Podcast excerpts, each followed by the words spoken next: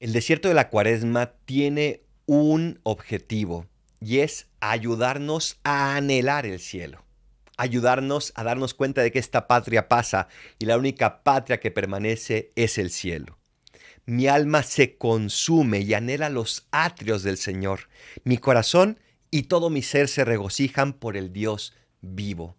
Mi alma se consume porque anhela ese atrio del Señor que se llama cielo, porque estamos hechos para el cielo, estamos hechos para esa felicidad que no termina.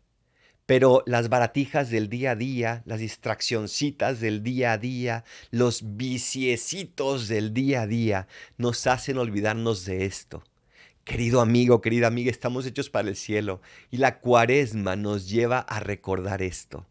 Estamos dispuestos a hacer lo que sea con tal de conquistar este cielo, donde nos fundiremos en un abrazo de amor con Dios y con nuestros hermanos.